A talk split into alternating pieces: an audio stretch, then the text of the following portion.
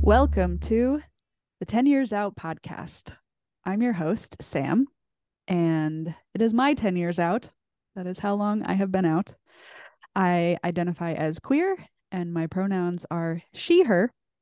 And today I have a new friend with me, Nancy Shadlock. Hi, Nancy. Thank you. Thank you for being here. hmm Happy to be here. All right. So, preliminary questions What are your pronouns? How do you identify? And how long have you been out? Uh, my pronouns are she, her. Sometimes I play with they. Eh, today we'll use she, her. Okay. And I identify as queer. And I've been out. You made me have to get my fingers out and count here. I think it's eight years. So I'm, I'm hot, hot on your tail. Okay. years. Good. I hope you're celebrating it every year. I should, yeah. And I will. I will make a point of doing that. It's November, so I'll, I'll Okay. that. Yep. It can be Thanksgiving, it can be queer Thanksgiving. There we go. All right. And what do we need to know about who you are and your story um, before we talk about what you've learned since coming out? Um, I was raised very evangelical Christian, professional Christian. I like to say my parents were missionaries, so I grew up in Kenya for part of the Ah. time. MK. Yeah, so yeah, that was like a- big part of my growing up and a big part of what kept me in the closet until I was 33. Yeah. And you know, I went through and got my master's, a master of arts in spiritual formation and help people pay attention to where the divine is showing up in their lives.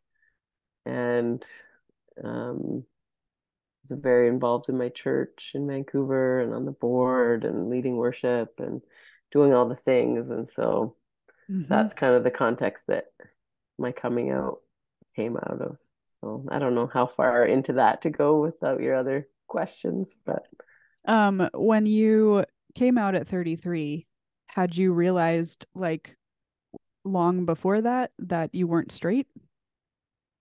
yeah, I probably my first inkling came in about grade five or six. I remember watching the news and seeing this kid getting bullied at school because he was gay, and I was like, what if that happens to me?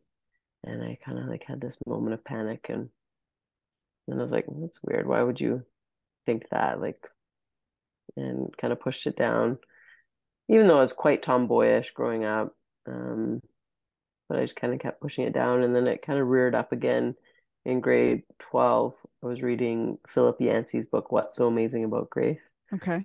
And in there, there's a chapter on this pastor named Mel White, and Oh, he yeah. was coming out and lost his whole family and his job as a pastor and all these things. And I was like gripped with this fear, and I was like, what if that happens to me? Because at that point, I already knew I wanted to be in kind of ministry of some sort, Okay. but I had no idea that there you could have a path of coming out and authentically being in ministry or something.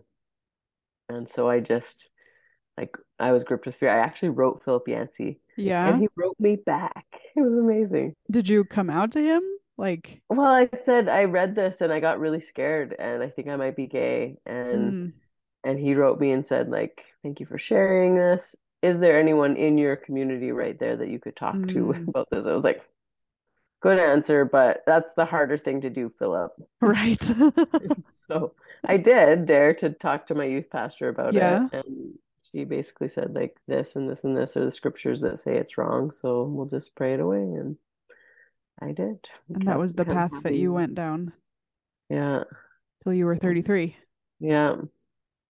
What And then happened at that 33?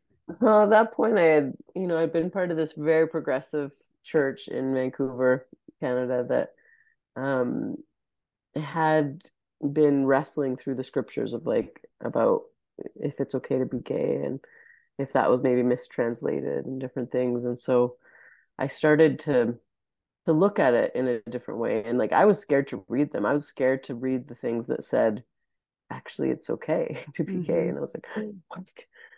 I don't know if that's allowed and I don't know if I can live that, but there was also some, you know, elder elder gays in the church that I could look up to and see that they were, you know, these two women living a beautiful life together and serving in the church and being, you know, respected. And I was like, oh, that's different. Okay, this Mm-hmm. is possible. So it gave me like some windows of possibility. And then I built a tiny house and I couldn't find anywhere in Vancouver to park it.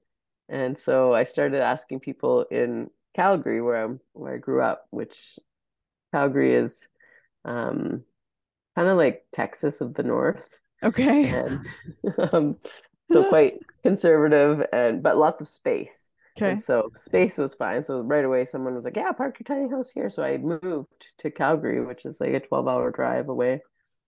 And there was something about being anonymous and in this new Oh. world that helped me feel like, okay, maybe I can explore this a bit more. And, you know, by that time I had this master's and my master's, I had done a practicum in spiritual direction, which is like Mm. one-on-one supportive listening with people. And so I was like, if I'm going to sit and listen with people to the divine in their lives, I can't be like pushing this one side of myself away.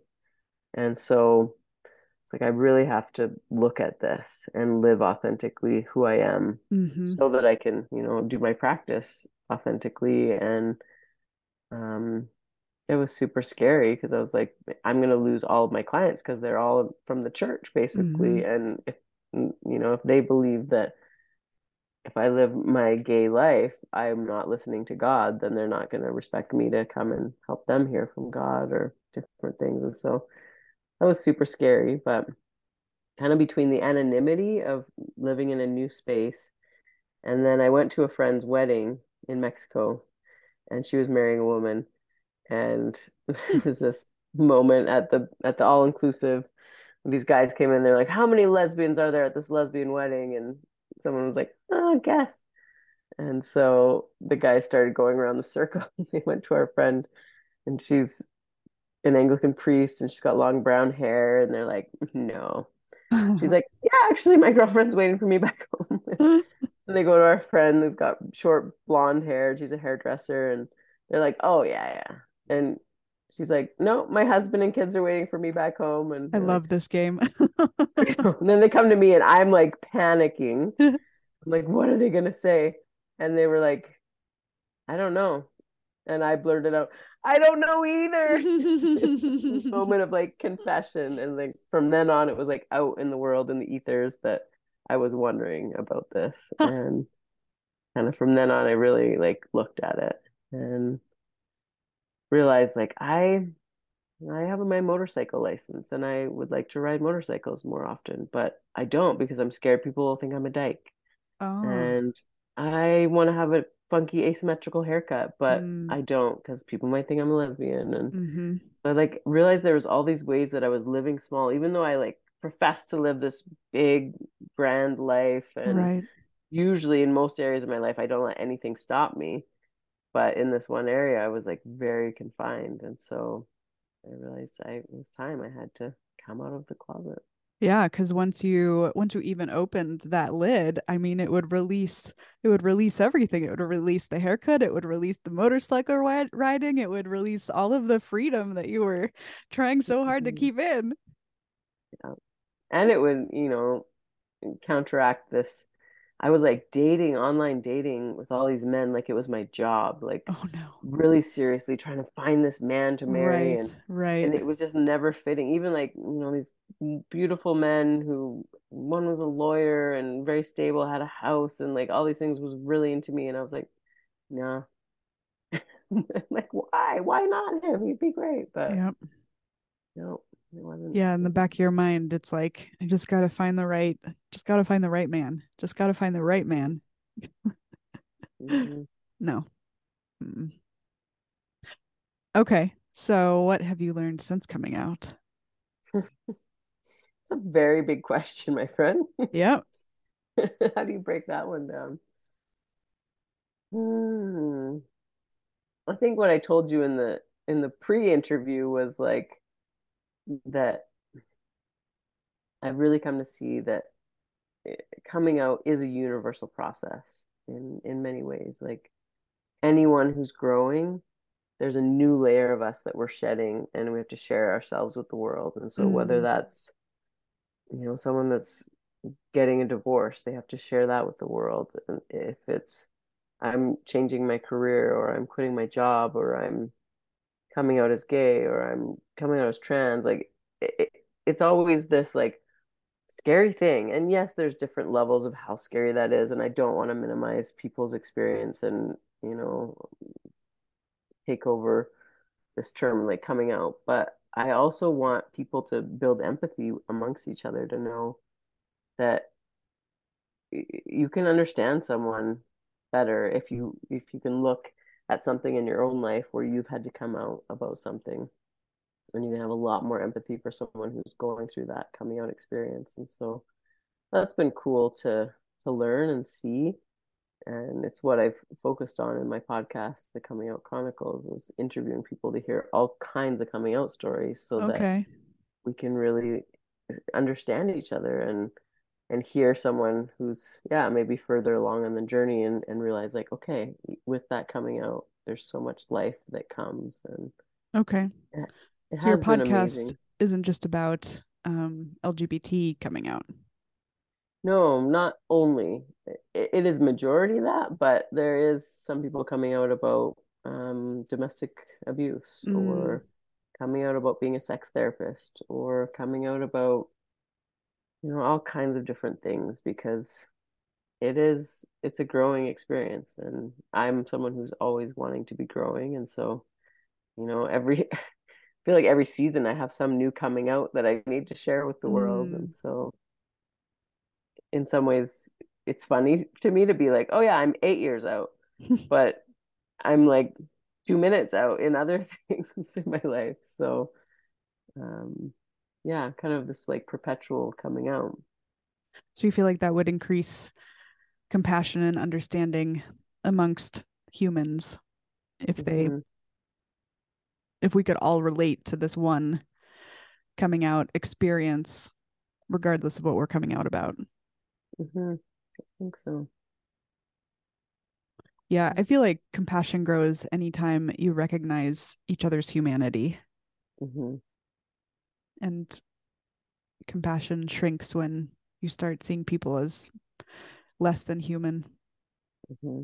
yeah just this other you mm-hmm. can't understand and why would they want to wear why would a man want to wear a dress and go read stories to children like this this whole thing that's going on right now of you know so much trans hate and it's I think it's a matter of not understanding each other and not even being willing to try. And mm-hmm. so that's been a lot of my my hope is to help people understand how to bridge that gap and and see that there's there's ways that all of us are different than the norm or what we were raised to believe. And when we can see that in each other, we can have more empathy and understanding. Yeah. Yeah. It reminds me what you were saying a little bit ago about how you were afraid to even read the affirming literature mm-hmm. when you were first coming to terms with who you were. Um, I think I think some of the anti-trans people are afraid to even meet and talk to trans people because mm-hmm. at the point you open the book like you're risking your paradigm shifting you're risking what you believe being proven wrong or realizing that there are different ways of seeing things or realizing that that is another human across from you who has just as valid of a story as you do. Yeah, and as soon as they become human, mm-hmm. then it's it's really hard to just throw dogma and like when you actually let yourself get to know someone, then it, it becomes a human. And in my experience, anyone who's like very dogmatic in the church or different things, once one of their kids comes out or some somehow it becomes personal, then their their dogma and beliefs change. Yeah. Somebody had told me when I first came out that time heals a lot of things. And in some ways, it, it feels like a pat answer or something. But I really have seen that that the relationships that feel damaged when when I came out or different things like when some time has passed now that I look at it eight years back, I can see, yeah, like time has healed some things and not pushing people to be accepting or engaging right away, but letting things happen. And there's still people in my life that I don't have anymore because I'm gay, um, which is sad, but I'm I'm okay with that. Like the ones that I feel really help and engage with me in my life are the ones that are affirming and that's that's where I stay. Yeah, exactly. Yeah, that's something that I learned after coming out is that everyone is going to have a different reaction to my mm-hmm. story. And I'm not going to be able to force anyone's reaction. Mm-hmm. And I'm not going to be able to force anyone to change what they think or what they believe. I can choose to still be in their lives and wait patiently to see if anything changes. Uh, or I can choose to not be in their lives, or they might choose to not be in my life. You know, there are a variety of of things, but the last thing that I can control is what they believe and what they accept, and that's just a yeah. I've seen that process of time um, in multiple relationships in my life since coming out, and the evolution of their thought and their mm-hmm. belief changing over over the last 10 years of my journey and i didn't do anything i just like stuck around lived your life yeah mm-hmm. yeah it was like if i did anything it was passive you know it was just being visible yeah. well hopefully they realize that the person that they loved of who you are before you came out was the same person that you are now and mm-hmm. like the essence of you has not changed. Yep. I hope they learn that. but they're not on this podcast, so I can't ask them what they've learned since I came out. Although I think that would also be interesting. like if that I had my cool. my mom on and like some of my closest friends. Mm-hmm. Maybe that'll be a follow up podcast. a good one. what it's like been like for them in the last 10 years too because uh-huh. i think that's that's a big experience in some of my work i help parents of queer folks or parents of trans kids to know like how to process their own emotions and feels around it because sometimes that it's a coming out for them too of like how how did their world change because their kid changed how they oh, were yeah. presenting the world totally i bet my mom could say a lot about that mm-hmm. okay, so what else? What else have you learned since you've come out that you want to talk about?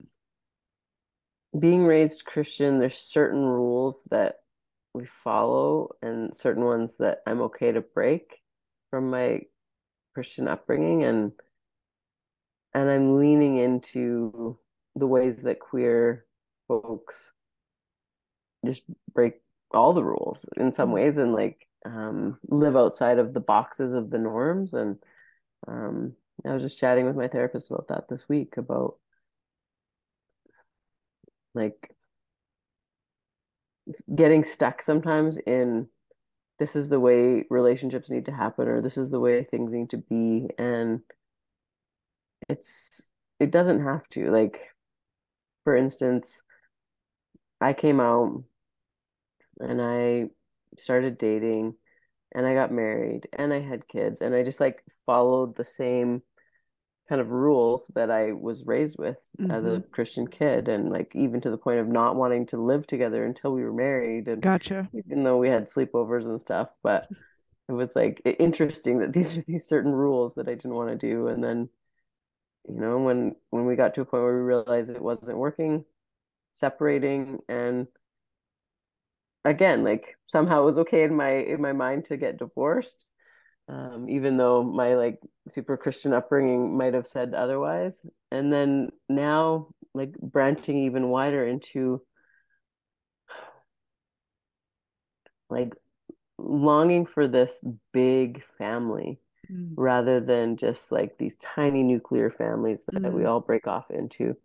And so, you know, like having, I'm exploring the ideas of like having a female partner, having a male partner, having friends that come and and hang out with my kids and me and all these people that maybe we live together, maybe we don't, and just like really living into the fullness of queer expression of life. And hmm that feels really freeing and juicy and hard sometimes, but also so life-giving. And I think what so much of the world is craving because there is so much isolation, isolation and loneliness Yeah. in our world. And so I think the more that we can just like bring our people together and and create these like posses that hmm take care of each other and interact with each other, it just feels really exciting to me and really like, okay, like let's throw all these boxes out the window because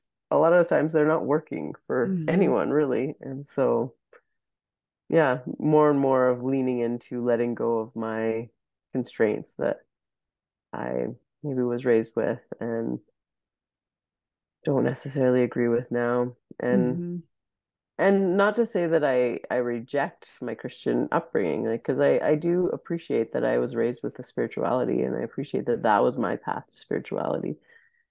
And I feel like there's like so much more and so many other ways to to connect with the divine, and that feels way more vibrant and alive to me now. hmm The phrase queering life comes to mind, Yeah. Yeah.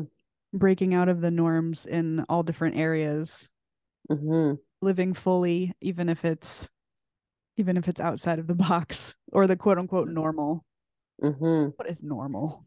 Right, because we've already like broken through so many things to be queer, so it's like, hmm why not break out of the mold in these other areas?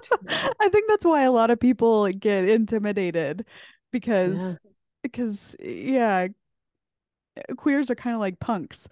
Once you once you break out of uh out of one stereotype or out of one like set of rules, like oftentimes they just keep going. And then it gets like too extreme for a lot of the mainstream and they're like, "No, those are the crazy people. We don't want to be like them." But it would be nice to have a good balance of uh of queering life. Like an acceptance to be able to queer life. Um, I want to hear how are you queering your life? Aha. Well, uh, so a, a a big dream of mine is to have like this commune, it, not like a hmm cult commune, but just like of this community, of this chosen family that you're talking about. And hmm um living maybe not in the same house, but in the same vicinity, the same neighborhood. I mean, the same house would be like ultimate.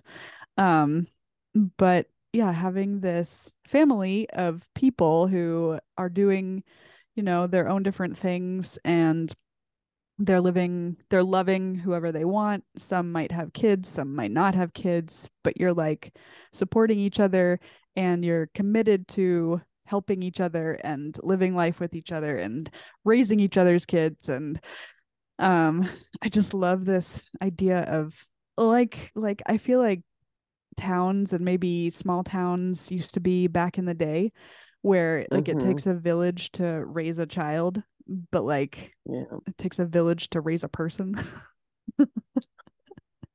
Yes. Do you have people on board with this vision with you in your vicinity? not yet No, maybe now that they're hearing this podcast, yeah maybe they'll they'll be like, "Yes, I want that too."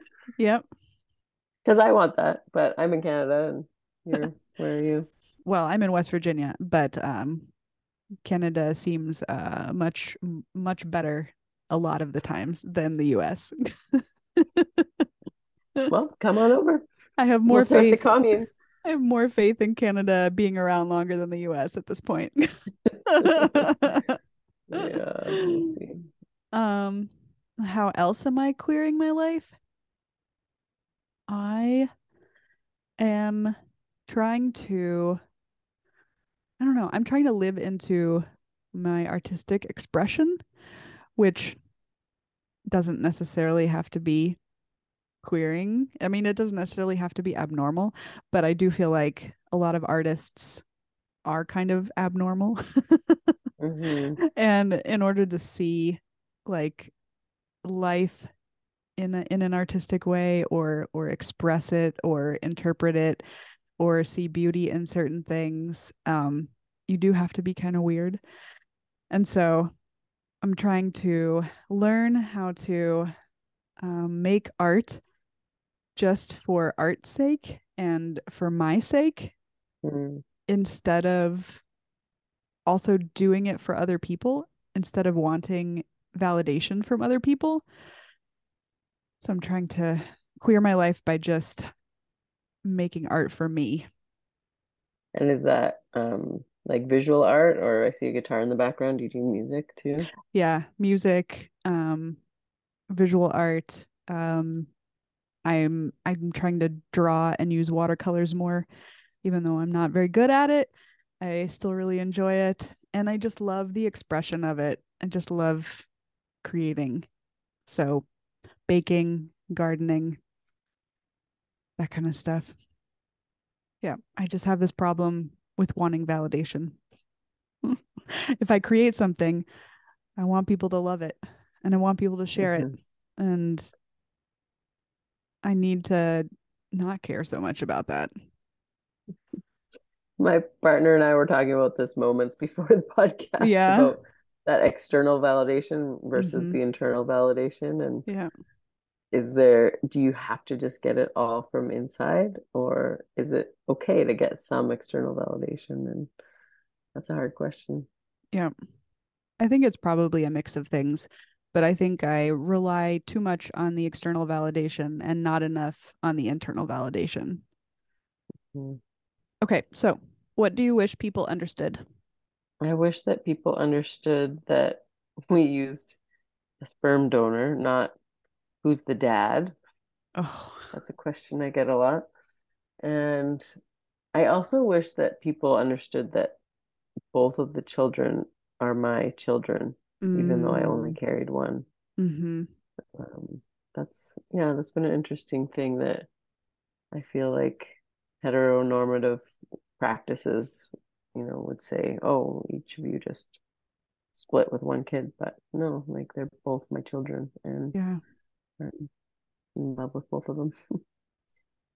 Yeah, that's interesting. That's something no one has said yet on the podcast. What else do you wish people understood? that there's not just like one person that wears the pants in the family and Mm, that again in like queering a family and a relationship i think that a lot of people could take some some notes from how queer couples do it because it's more strengths based and just like who's good at these jobs who's good at these jobs who wants to take on this and dividing the the household things that way rather than just like these are blue jobs these are pink jobs and right. um just working to strengths I love that. I heard this interesting thing by Brene Brown day before yesterday. She was talking about how she and her husband show up to their partnership. And she was saying that it's never 50 50.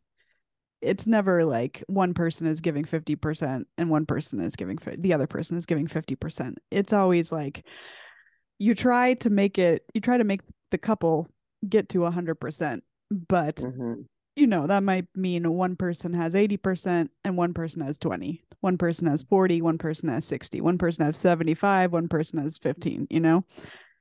And that's fine when it does equal to 100, right? That's the ideal. It, the problem comes when both people are are less than 100 and so one Mhm. person can't make up the difference.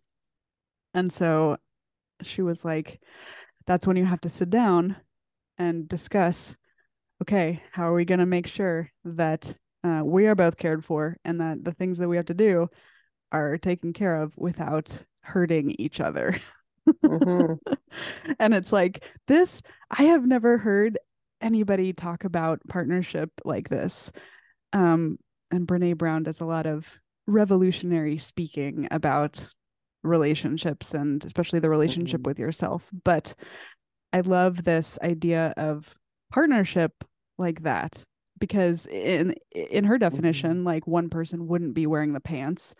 It would totally be like one person might wear the pants one time but the other person wears it the next time and so it's very much a, a more healthy give and take in a, of a partnership than just you do the finances because you're the boy. if you could go back to your past self, what would you say to her? You are who you are all the time. You are who you are, and you are lovely and loved and lovable, and everything's going to be okay. Everything's going to be better than you can even imagine. You can't even believe all the things that you can do, and you will do. And that feels really exciting to hear. I'm like lighting up now, just Yeah. hearing my old self tell my young self this Yeah. in my body. Yeah. Big smile on your face. hmm What do you think that would have changed if you had believed that, heard that, and believed it back then? I think I would have been braver sooner. Yeah. And I hope it will inspire me now to be brave in the, the big and the hard things that I still need to do that feel too scary to do. Yep. But to know like everything's going to be okay. Everything's going to work out even better than you can imagine. Do you have a quote or song lyric that you would like to send us out on, like a benediction of sorts? Okay, I'm going to sing on the podcast. Yes. I'm headed to Brandi Carlile this weekend, and I'm so excited. Brandi Carlile and the Highwomen, in fact, and so Oh. this is their song, which You get will all of them. what we were we were just talking about. I want a house with a crowded table where there's room by the fire for everyone. Yes. my dream. Yes. Round of applause. Thank you. That was great. Thank you so much for coming on, Nancy, and especially singing us that benediction. That was mm. awesome. Thanks for having me. It was fun to chat with you. All right, to all you listeners out there, make sure to set your tables this week because we're coming over. You never know who's going to show up. You never know. All right. Bye. Bye.